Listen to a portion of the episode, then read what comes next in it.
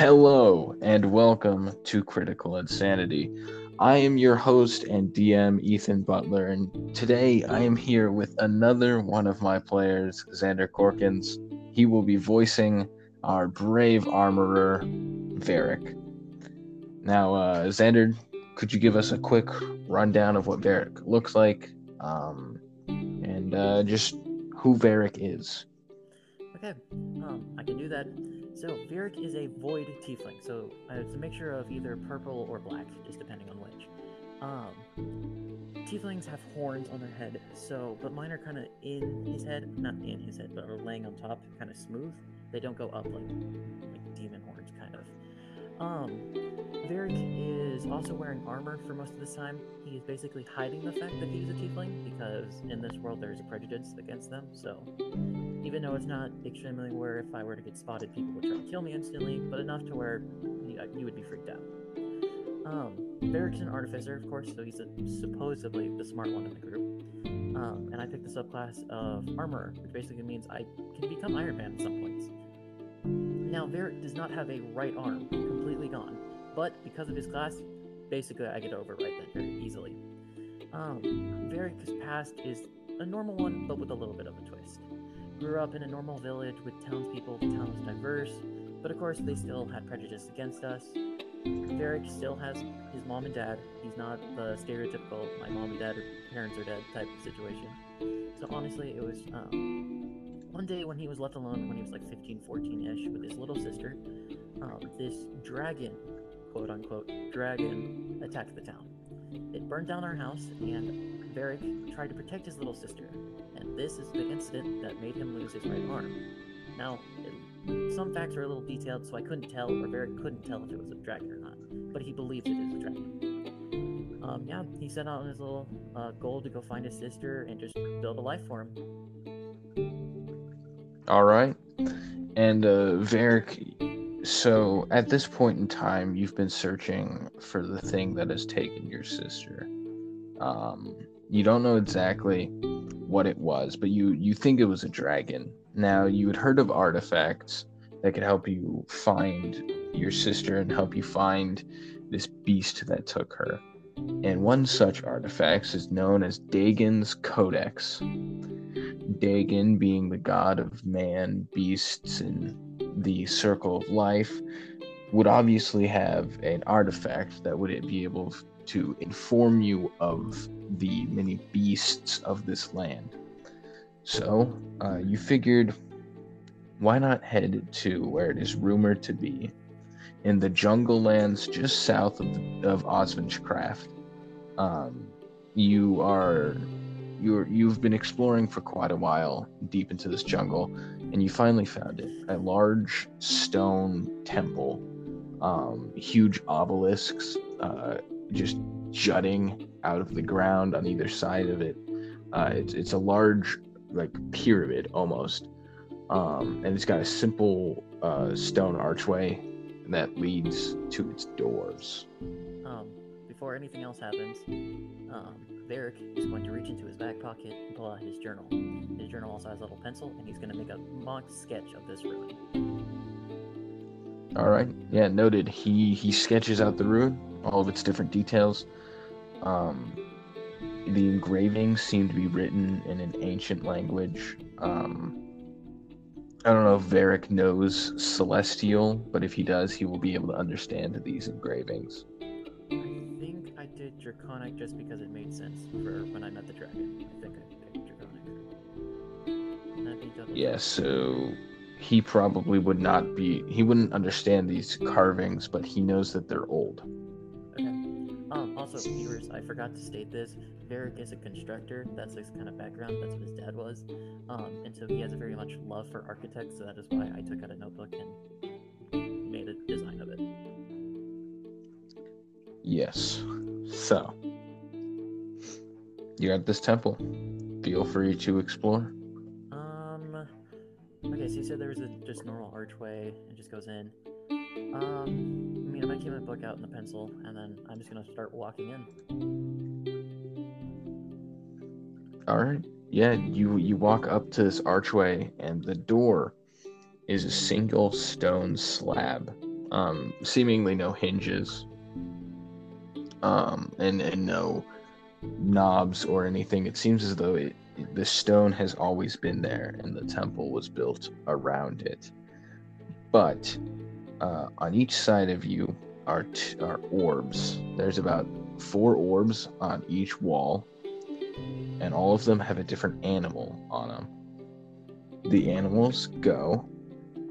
Uh, these orbs can be shifted around into different ordering. Like you can take them out and order them in different ways. But it goes jaguar, and then from jaguar it goes hog.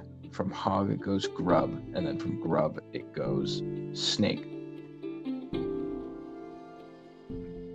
And on the other side, it has snake, and then it has a grub, then it has a mouse, then it has a hawk.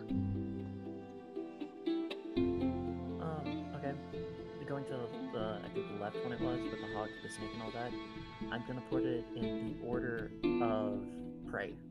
So, what would eat the? I think it's mouse, snake, hawk. Wait, was there a fourth one? There was a grub. Okay, so grub, rat, or mouse, whatever, snake, hawk. Yep. As you click it, all the orbs spin and then lock into place, and uh, you hear the stone. You hear large stone cylinders unlock from the wall. On the other side, uh, remember that there's jaguar, hog, grub, and snake. Okay, on the other one, I'll do grub, snake, hog, hawk. All right. The the orbs shake a little bit, but they do not move. Then let me reverse it. So, grub on top, and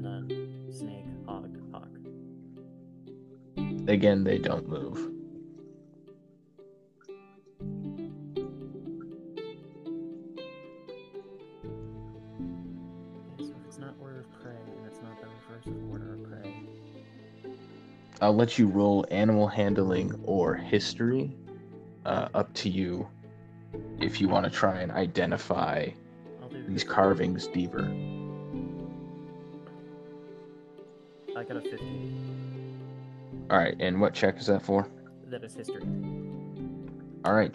Um, looking at it, you recognize that that snake is not a normal snake. It's uh, it's supposed to be. It doesn't look like the one that's on the other wall. Uh, the one on the other wall seems to be a smaller, thinner snake. This is a large, fat snake with a large head.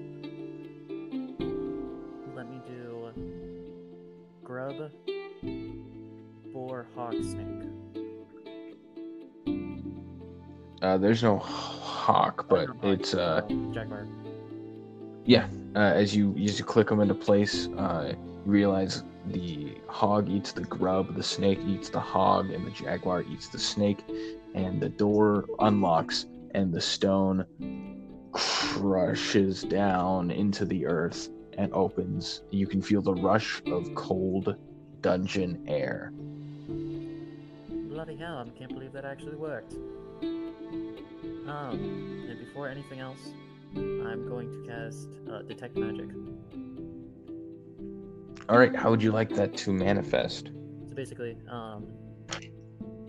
Oh, at this point, also, I forgot to mention, technically, his right arm is activated, so only the right arm, so only his armor.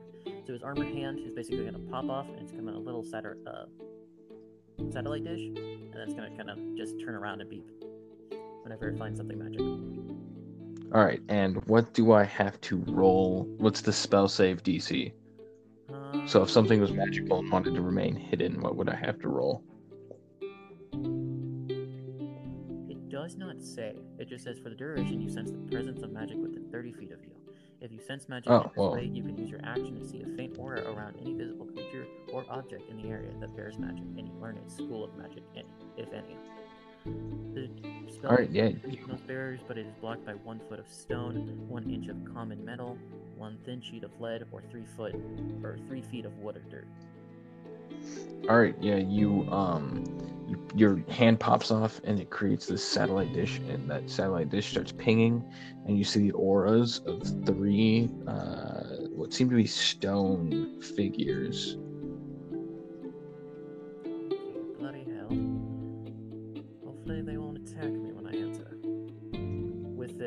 I see exactly where they are? Do I or Relatively, yes. okay, where are they? Uh, so in this darkened room, it's a large. Uh, in the in the darkened room, it's a large courtyard. Um, there are. Uh, it's actually. Do you have dark vision? I am a tiefling, so I'm pretty sure I have dark vision.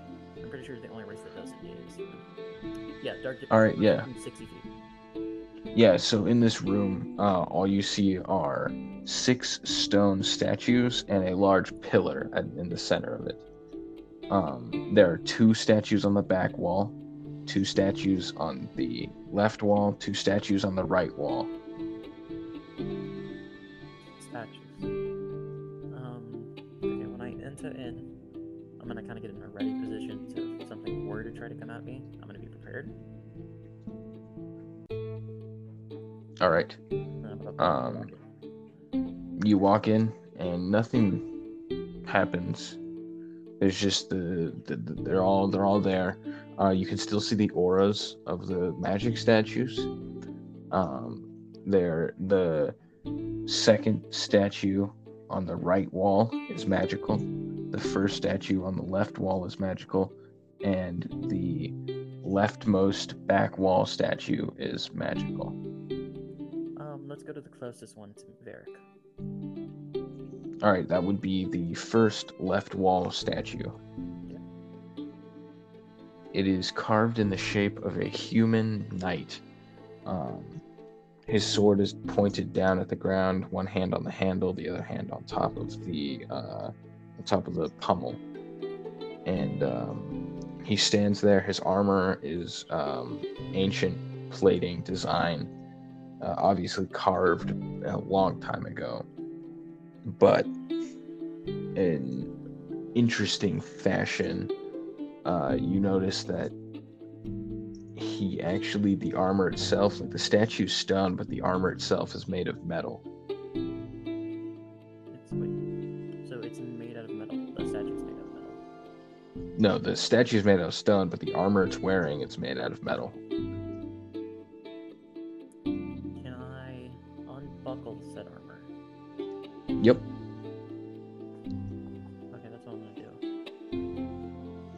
The armor is extremely heavy, almost like it's holding the statue down.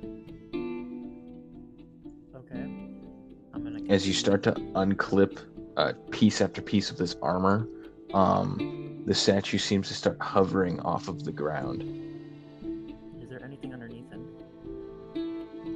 No, but now that the statue is light, have you taken off all the armor?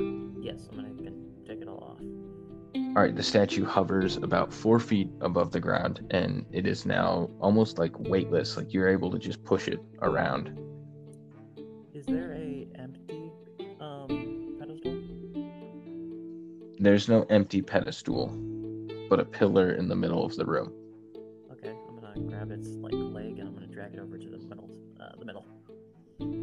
The pillar in the middle stands at about eight feet. It's a huge pillar and carved with intricate, um, like almost like a, uh, what do you call it? Like a mural, almost carved with a mural that tells a story. And in the center is carved words in um, Elvish. Unfortunately, I do not know Elvish either. I'm pretty sure. What do tieflings normally? Tieflings usually speak Common, Abyssal, and maybe Draconic.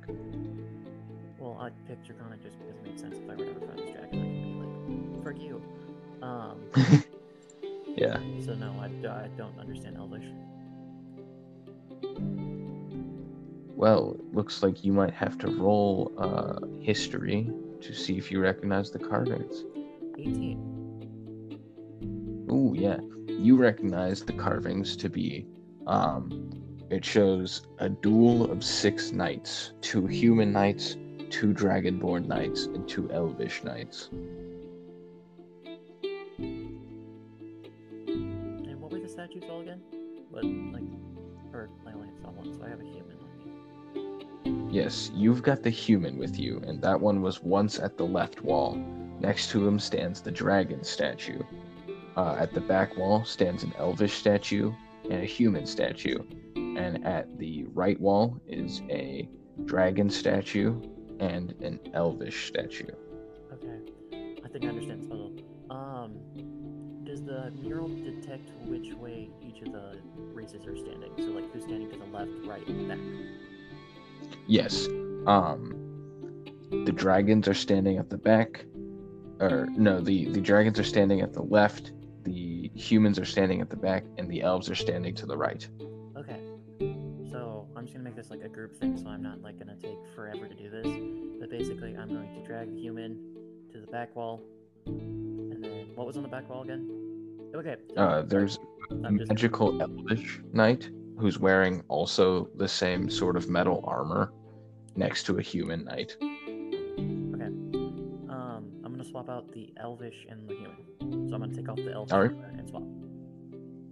Yeah, you swap him out, and the human statue sets down, and his armor that you had taken off flies across the room and locks back into place and turns to stone.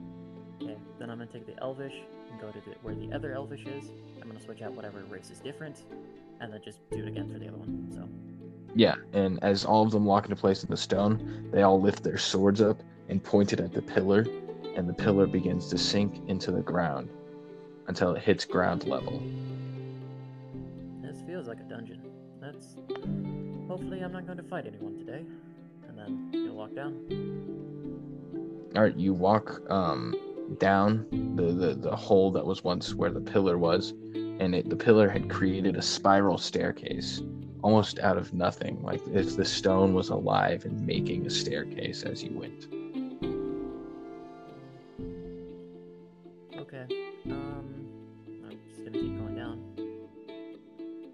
All right, you get as you go down, it gets colder. Uh, the the air is got a bitter chill to it, um, and you enter a room with what seems to be a, a single like a, all the walls are stone and a single hole. And on the ground are a bunch of metal pillars a bunch of metal poles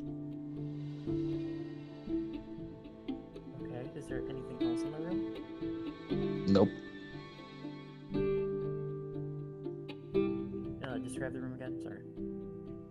uh, it is just a blank stone room with a single hole in the wall right across from you and a bunch of metal pillars I'm gonna go over to the metal pillars and see if I can move them. or they're not metal pillars it's like metal poles just Oh, littering the ground yeah my bad uh yeah just metal poles littering the ground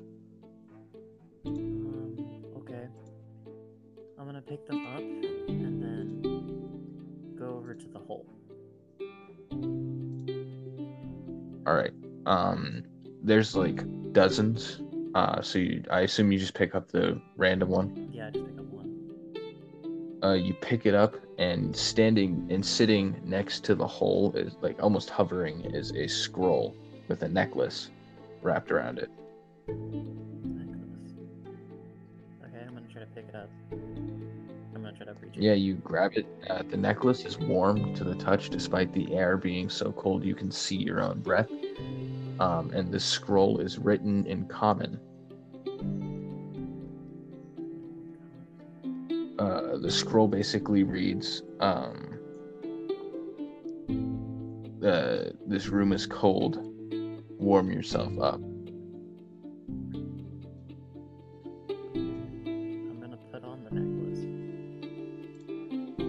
put it on and uh, you feel a just pulse of magic energy Okay. Do I feel warmer? uh, you don't feel warmer Can I try to make him an Arcana check to see what this does? The necklace. yes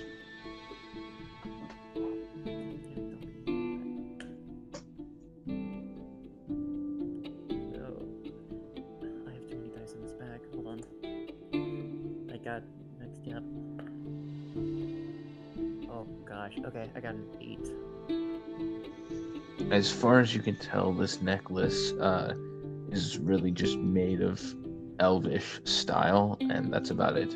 Um, okay. Um, when I look down the hole, is, is there anything down there, or is it just too dark? Uh, it's too dark for even your dark vision to see.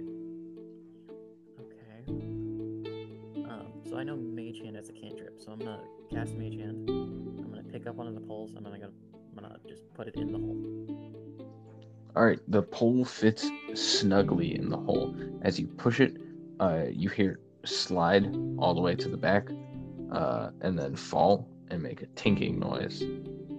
And then the room gets colder. I'm gonna pull it back out real quick. Uh, you cannot.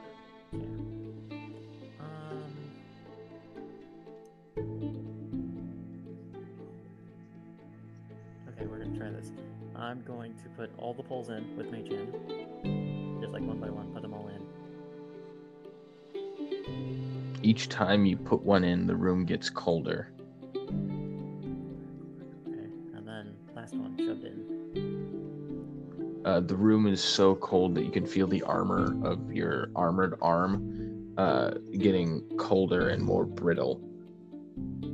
Uh, at this point, you are just freezing. It is very, very cold. Now, with this, I'm going to cast Firebolt. But I don't want to shoot it. I want to basically contain it. Like, shoot it and then. Or, because if I'm correct, Firebolt shoots three different projectiles? No, you hurl a mode of fire at a creature. Never mind. Um, I basically just kind of want to see if I can shoot fire, uh, Firebolt and then kind of just shoot it between my hands. Uh, yeah, actually, I'm gonna have to have you roll an Arcana check for that. Do.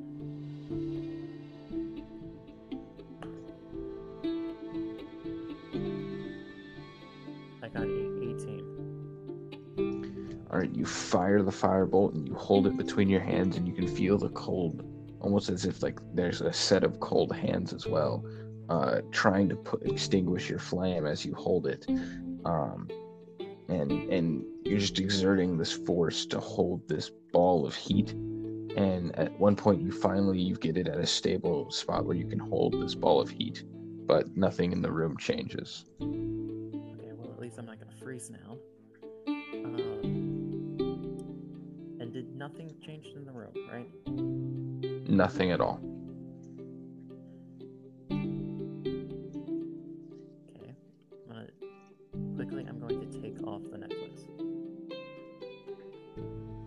Right, you take off the necklace and um, you just feel that pulse of magical energy leave.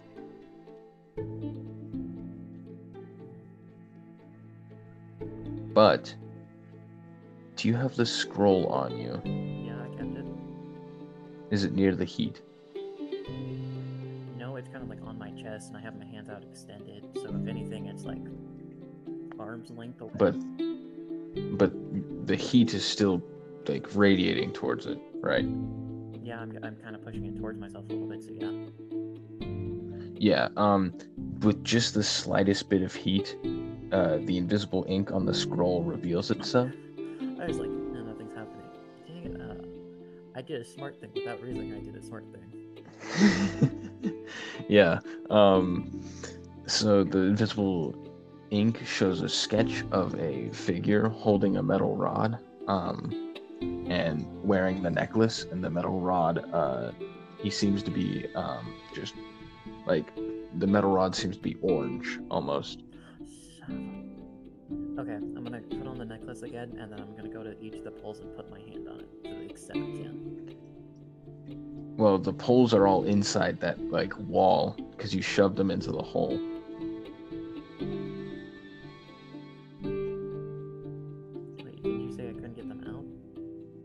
Yeah, you couldn't get them out, so they're all inside that hole now. Wait, wait, wait. Okay, wait. Can I even reach them? I'm not saying get pull them out. I'm just saying can I touch them at all? No. I'm guessing I'm screwed myself then, because if Not entirely. You just gotta think your way out of this.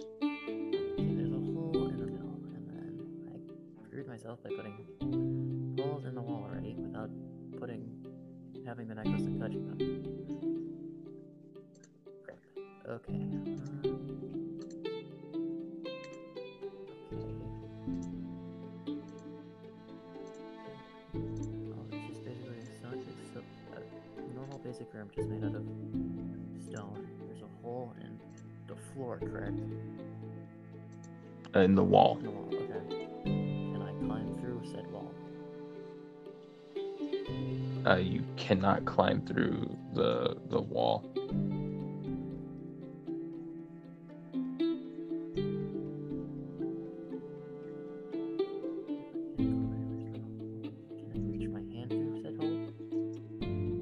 You can. The hole is just big enough for you to place your entire palm on the on the hole itself.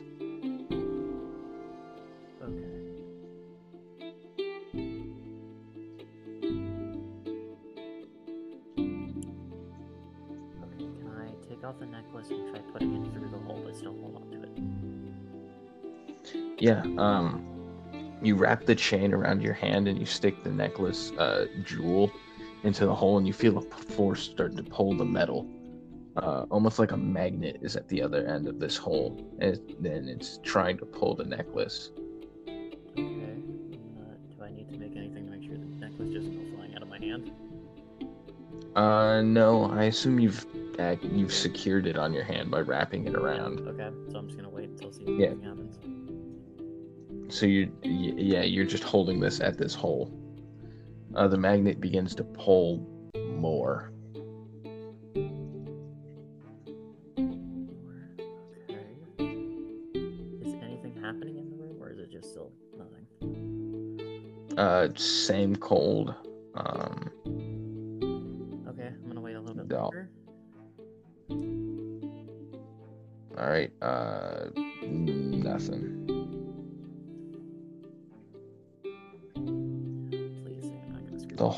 is the size and shape of an orb, the size of your palm. Orb. The only orbs were the ones outside.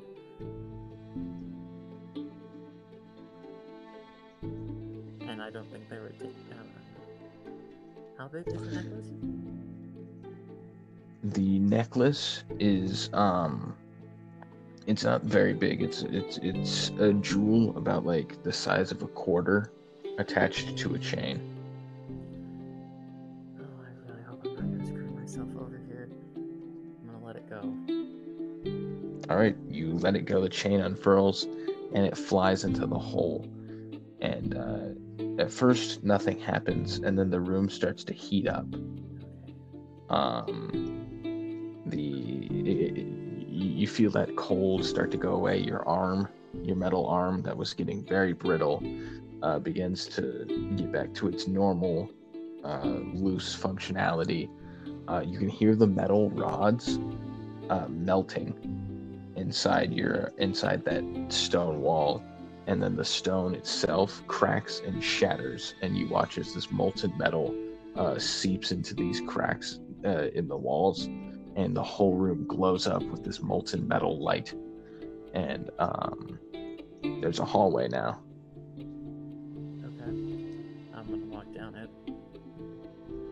all right as you walk down it uh, it's there's these trails of molten metal that are lighting the hallway as it twists and turns and goes lower and lower until you reach another courtier. Um, this time the courtier has a large stone ball with a giant chain attached to it and the chain is strung around five different columns in an in- intricate pattern and the end of the chain is dangling from uh, the closest column to the entrance of this room.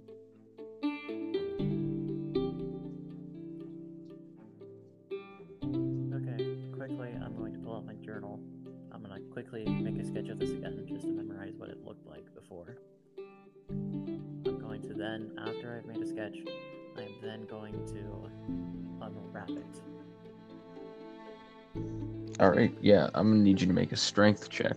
Okay. Okay, uh, what is it? 19. All right, yeah, you. Um, even though the the chain and the ball are very heavy, you start throwing the chain around, uh, unraveling each and every one until finally you have a length of about a hundred feet of chain and a large stone ball, and the pillars that it was wrapped around um, form a sort of triangle. So the ball is at one end, and then there's one pillar and two pillars behind it, and then four pillars behind those, and then eight pillars behind those. And yeah.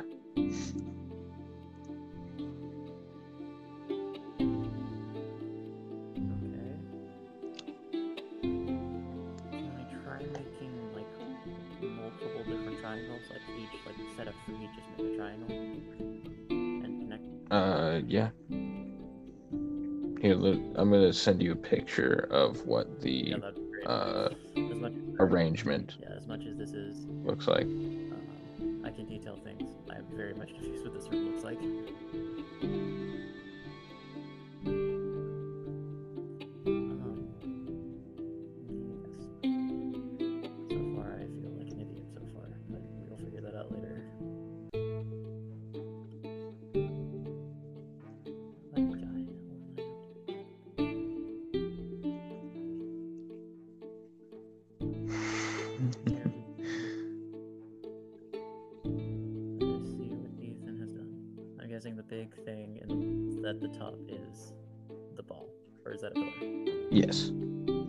That's a ball, and those other small circles are pillars.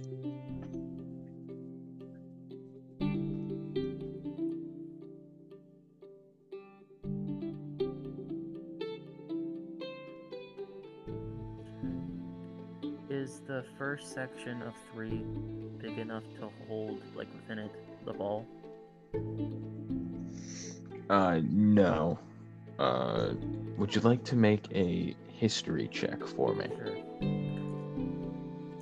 Or no, this isn't history. This is perception. Perception. I still, I still think I have a high perception. Uh, 19. All right. Yeah, you notice that the pillars aren't secured to the ground. Can I push one? Yeah. Push. Yeah, you, you give it a push, and it just falls over and shatters into a bunch of chunks of marble. The inside is a piece of paper. Okay, I'm gonna pick it up and read it, or attempt to read it if it's not common. It's got like half an elvish symbol on it. It's one of many pieces. Oh, crap. Varric looks at the chain, ball, looks at all the statue uh, pillars, back at the chain ball. I think it's time for a demolition, and he's gonna grab one of the end of the chain and try to whip the chain ball. Yes, the first one-liner. Oh, that was that was that. You don't know how much joy that gave me hearing you say it looks like it's time for a demolition. I am I made a overzealous. I made a construction pun without even me thinking about it. I did actually do that. I'm happy with myself. that was beautiful, and uh, yeah, uh, Varric, make me a strength check. Uh, unnatural 20. I thought it was a nat 20 for a second, second, but no, it's not. It's an unnatural 20. All right, you start swinging the this ball and chain around, and it actually starts picking up some speed. And you slam it into the pillars, and they all shatter into marble, just chunks of marble. And uh, all those pieces of paper that were inside the pillars come floating up and attach together to form a spell scroll Oh, in your hand. do I know what the spell is? Uh, do you read Gnomish? No, I do not read Gnomish. All right. Um, as far as you can tell, the spell's written in Gnomish, but even though you cannot read the spell scroll, you can attempt to make an Arcana check to use it anyways. I will do that. I got a 19. All right. Actually, yeah, you're like, wait a second. This symbol here, it even though it's gnomish, it looks a lot like the common symbol for Earth. And so you you you, you connect your your magical t- roots with this with this scroll, and as as you hear the DM pulling stuff out of his pulling stuff out of his rear end, trying to figure out reasoning for this, you cast mold earth on all those chunks of marble, and they form into a ramp leading into the darkness of this huge because the, the room you're in doesn't have a ceiling and so it forms a ramp leading up into the darkness uh, where the ceiling would be Okay. Before that, can I make a perception to see if I find anything else in here of value? Yeah. I- Okay. Fifteen. Um yeah you actually um you do see something interesting it's a little gold medallion embedded in the wall uh very obscured almost as if somebody had put it there uh and has been just waiting for someone else to find it Okay. Gold medallion. What does the medallion look like? uh it is a large medallion with the shape of a dragon's head on the front of it What? Bloody hell! What? Of course it had to be a dragon. And he's going to reach out and grab it. All right, you pull it from the wall, and um, as you pull it from the wall, a green sickly gas starts to leak from the hole where the medallion was. Cool. Does technically with armor, like with the helmet armor, does that at all count as a filter? Uh, no, you have to uh, design your own filter. Damn. Well, good thing we're doing a, a run. I already know what the, technically this fight's gonna be like, so technically I'll do that fast. Um. Okay. Uh. Hold on. Let me check one more thing.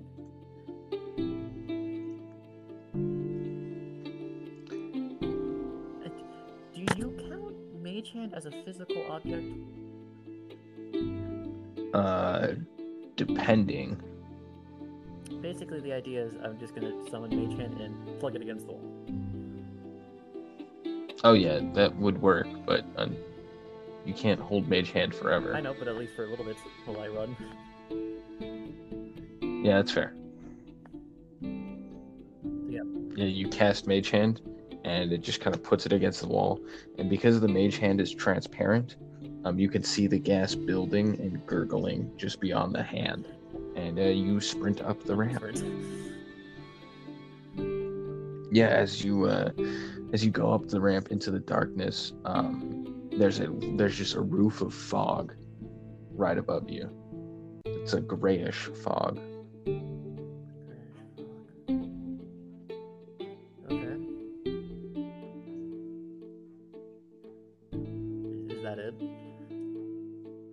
Well, it's a, it's a roof of like grayish fog that you can just like put your hand through if you really wanted to. Hmm.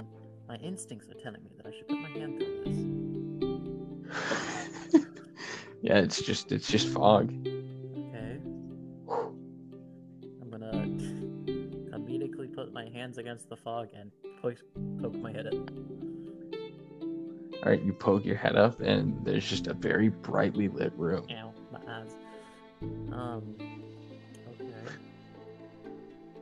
You notice that the fog is solid on the other side. Like you can put your hands against it and lift yourself up. I will do so. Yeah, you pull yourself up, and standing in the room is a ginormous wild hellhound. Bloody hell! Of course that. Why is there a dog in here? On the other side, right behind you, are three pillars. There is carrots, blueberries, and steak. Attacking me? No, it's just it's growling though, I'm gonna. looking ready to I'm attack. gonna move towards the food. You move towards the food, and the dog circles to face you more. Okay. I'm gonna put my hand next to each one. Don't grab anything. Ne- next to each one and see his reaction. Uh, he doesn't seem to react i- if you put your hand to any. He's still growling.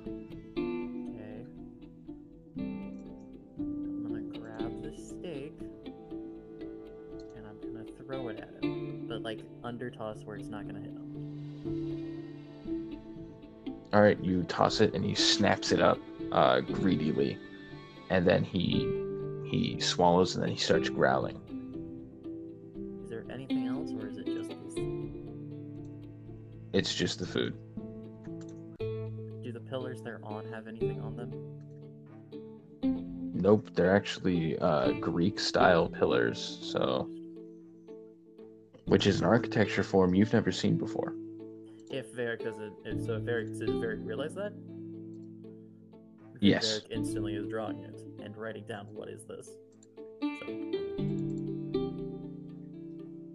Yep, uh, you pull out your journal, you write it, and the dog growls more as you finish your sketch. shut the hell up.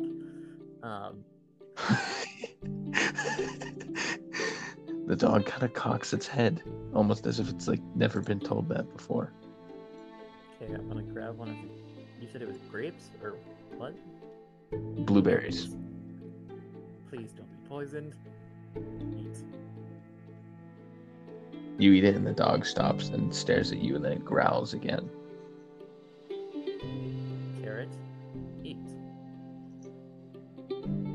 You eat the carrot, the dog stops and sits down and gives you a sort of pouty face. Do you want one? It, you notice its humongous tail wagging back and forth. I'm gonna grab. It's like in a bowl, right? I'm gonna grab Yeah. the bowl of carrots and I'm gonna toss him one. Uh, you toss him one, and he catches it and snaps it up, and then he comes towards you closer. Uh, not in a threatening way, more of just like a want more food way. I mean, you have a dog, you understand exactly this kind of I know what you're motion. Okay. Um, I'll just toss him another one. Yep. Uh, he he he snaps it up, and you hear a slow clap.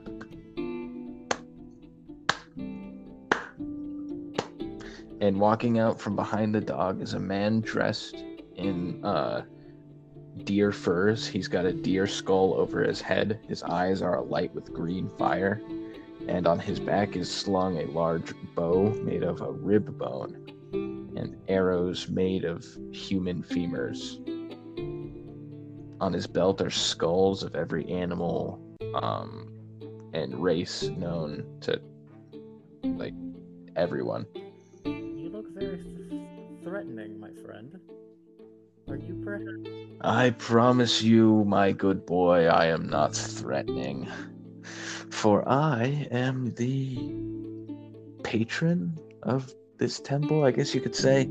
Um, you may know me by many names, uh, but I like to go by uh, Big Daddy Dagon. You know, it's just a personal As soon as he preference. says this, Like- Varric, Varric is going to facepalm in his helmet. Like he's just to facepalm onto the helmet. Then to be like, of course it is.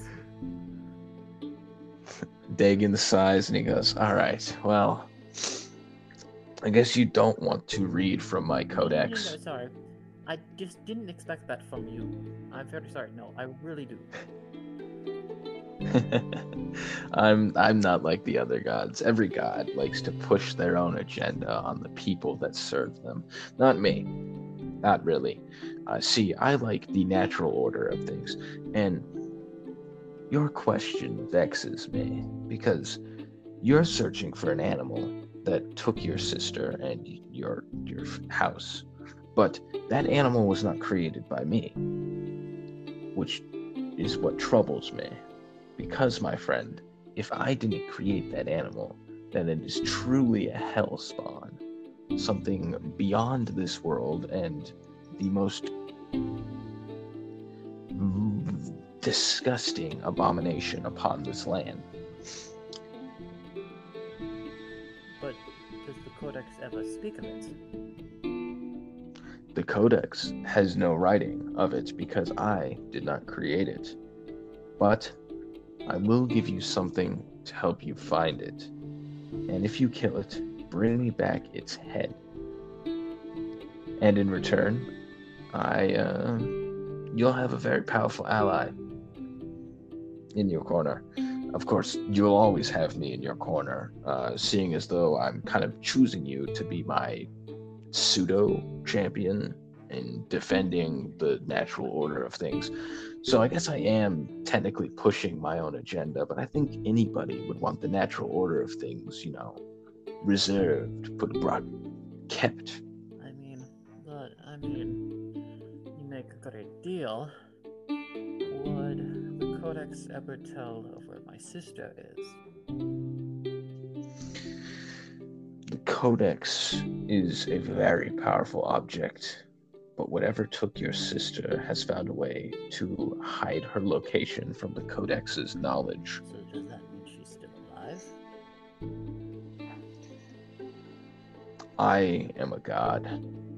I can feel the life forces, the life strings of every living being, and I can pluck them as I please, like I can pluck yours. Feel. And he, he twiddles his finger, and you feel your very soul shake. Answer the question if my sister is alive. And Her life string I has not snapped. She is alive, but I worry that it grows tense with stress. If you don't get to her sh- quickly, the creature will kill her or turn her. turn her, Turn her to something very, very far past nature. and if that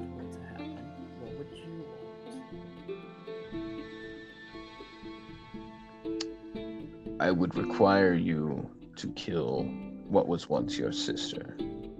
But do not think of me as a monster because if your sister got to that point, you would not even see her as your sister. She would be an amalgamation of evil and abomination. There would be no saving her.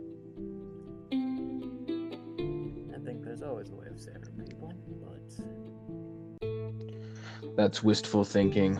I used to think the same way. Now, Matthias, the god of order, will probably hate me for interfering with your mortal lives too much, but I'll tell you this I've put in a good word with a good friend, and I've gotten you a job on the land where that beast that took your sister resides. It's called Osvinchcraft, if you haven't heard of it, uh, the Dwarven Empire. Um, the beast resides in one of the ruins, but something far more dangerous and far more deadly resides in those ruins. Another creature of um, unnatural creation, something I did not create and something I cannot control. So, my boy, I give you this. You follow the path that I provide for you, and we may just yet save your sister and all of nature. But you turn away now, and your sister is as good as gone, and so is the world. And, and Ethan, I know about this, but I just really want to make a pun about it, joke about it. Hmm. But I have a bloody feeling that there's going to be a group of people who will actually save the world. But I don't know. I'm just making assumptions here. My friend, you are quite correct. And he pulls out of his his non-existent sleeve a purple envelope sealed with gold wax. He looks at you and he goes, "A friend of mine, his name's Valdrig, very close to Varric, uh, is assembling a group of adventurers. I do ask you to please join them. I need a, a man on the inside to help direct them to saving nature, not destroying it. Since most of the Dwarven artif- artifacts hidden in those ruins are ones that, uh, let's just say, are very dangerous to my realm. I mean, if any states world destroying power, of course there would be the dwarves. Yep, the dwarves always love to twiddle with the forces of nature and go right against my will. But I created them to do so, because what is life without a little fun? Um, And he offers you the envelope. before I take the envelope, how do I know for sure you're not lying to me? I know you're God and everything, but is there a way we can seal this? I'll seal it with this. And he pulls out a dagger. Uh, uh, and he summons a sheath weaved out of what seems to be willow branches. And he hands it to you. I will accept it. This dagger is one that belonged to my son before Narfius killed him. I give it to you as a sign of peace. As long as you carry it, no wild animal that I can control will harm you. I cannot say the rest for anyone you travel with, but no wild animal will do you harm. Okay then. And then Varric will reach over and grab the envelope. He nods, and uh, in a flash of light, you're standing in the middle of the jungle with a purple envelope sealed in gold wax. Okay. And before, because I feel like we're about to get to the end real quick, um, what does the dragon amulet do The dragon medallion that you have Yes, the one I found in the wall. Oh yeah, that one is inscribed in Draconic. That merely says one of poisoned breath. Wait a second. I equip it and then try to breathe. All right, uh, you you kind of like clip it onto your belt, and your armor kind of forms a, a holster for it. And you try to breathe, and nothing happens. And then on your arm, almost like as if magic, a gold lining, uh, like tube, spawns uh, out of your shoulder and across your arm, and opens up to a nozzle on your hand. You now have the ability to use the poison gas spell. We'll go over the details this is also later, but yeah, it's on your robot arm. I guess I better read this note, and then I will unveil the note. You open the note and it says, Dear adventurer, my name is Valdrig, Valdrig Ghostvich, and I have been received. You may not have heard of me, but I have heard of you and your great feats. And I ask you to join me for brunch, biscuits, and a job offer in my mansion in Darchalk, Otsvich. Now, a boat will come to pick you up at your respective location. Do not, not ask no do not ask how they know your respective location. They are my associates and this envelope is magical. But a schooner will arrive with the rest of your group, and you shall board it on your way to the port. There you will land at a city called Darchalk, and just off the road from Darchalk, up a small hill, is my mansion. Join me for brunch, and uh, I'll discuss more of these details. But just know that this job is not for the faint of heart, but I trust you'll be able to do it well. Sincerely, Valdrig Ghostvich. Okay. Um, quickly, as I read this note, I'm gonna try to put my hand on the sheath or the dagger I got. And just I'm just gonna I'm try to put some magic into it. And I'm gonna be like, "Can you hear me?" There's no response. I was thinking. I just wanted to try it. All right. And uh, you make your way back to town where you started off your expedition. Uh, but as as you get closer to the town, you notice moored at the docks of this uh, small coastal village is a schooner with a purple and gold flag, and sitting in it is a very mysterious-looking young woman. She's elvish. Uh, her clothes are black with dull gold lining, and um, she sits just contemplating, looking in, at the uh, village and the sky and such. Uh, the captain of the small schooner is a Dwarven man. Um, he's got a huge broadsword uh, on his back, and he's wearing a heavy cloak. And he looks at you and he goes, "Hey, you're the one who is going to be on this boat. I'll tell you one thing: do not handen in the farden and he farten on my boot." And then he uh, jumps onto the boat and he motions for you to jump on as well. Might as might as well. And then I will jump onto the boat. You clamber onto the boat, and he nods, and he pulls a string, and the sail opens up. And Varric, you are on your way to Darchalk and a life full of adventure. Thank you all for listening. This was Critical Insanity. Uh, if you'd like to see more of Varric and more of this story, feel free to check out episode one coming out to be announced, where all of our party finally meets each other and their strange employer, Ver- Valdrig Ghostvich.